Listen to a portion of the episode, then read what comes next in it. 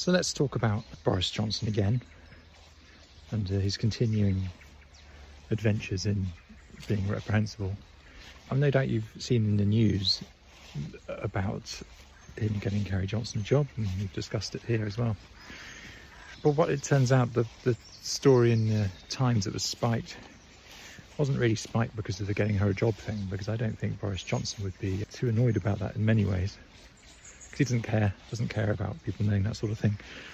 The reason it was spiked, it appears, on pressure from Carrie Johnson rather than Boris Johnson, was the fact that it was detailing that he was uh, they were performing sexual acts while he was in the Foreign Office.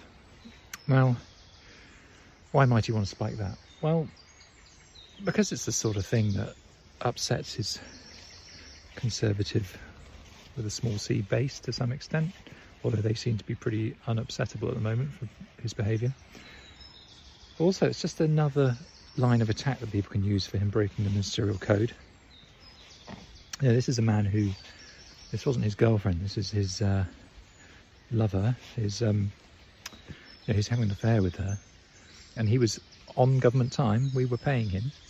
So this is during the day, in a public building, where he wasn't working at all, he was just um, conducting his affair. And how many times has this happened? I don't know. We just know this time because another MP happened to walk in and see them. Could have been going on for a, number of, uh, who knows, well, months, years, who knows. So anyone else caught doing that sort of thing at work would be sacked. Not only anyone else, but certainly a politician. Can you imagine the fuss if it turned out that, I don't know, the Labour leader was having an affair while he was meant to be working. It's not quite the same because obviously, now they're not running the government, but we pay them to be MPs. And not only that, Boris Johnson was Foreign Secretary at the, at the time. So he was meant to be, be doing an important job. It turns out he was using his uh, position and resources to just basically be having his way with his lovers, or lover singular at least. Now, that is fairly disgraceful, and in other other years would have resulted in him having to go. So, what can be done about it? Well, the only thing that could be done about it really is um, just investigating him for breaching the ministerial code. And the trouble with the ministerial code is that the only person who can instigate a, any sort of investigation into a minister who breaks the ministerial code is the Prime Minister. Now, how likely is it that Boris Johnson will choose to investigate himself? I don't know if you saw the, um, there was a meeting with John McDonnell, I think it was some sort of select committee, um, asking about this, and the MPs were kind of joking that he wouldn't investigate himself. But this isn't really funny, is it? Basically, there's no mechanism that this country has, or any sort of aspect of government or civil service, nothing that can be done If Boris Johnson, this wasn't when he was Prime Minister, of course, but he is now.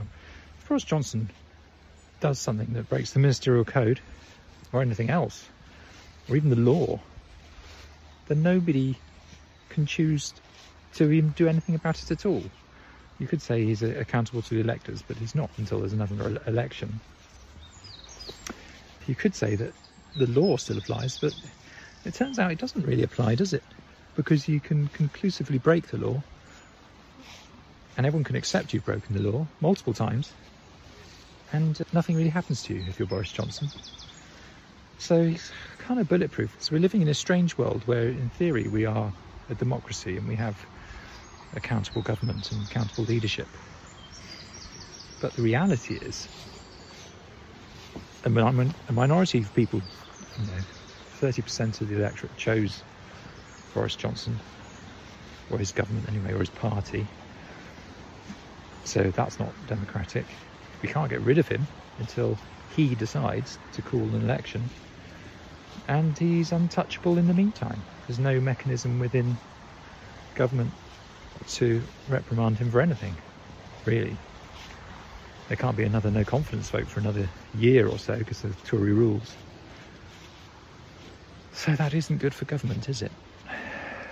How can we expect a system that's fair and a system where everyone ab- abides by the same rules when those at the very top can ignore them.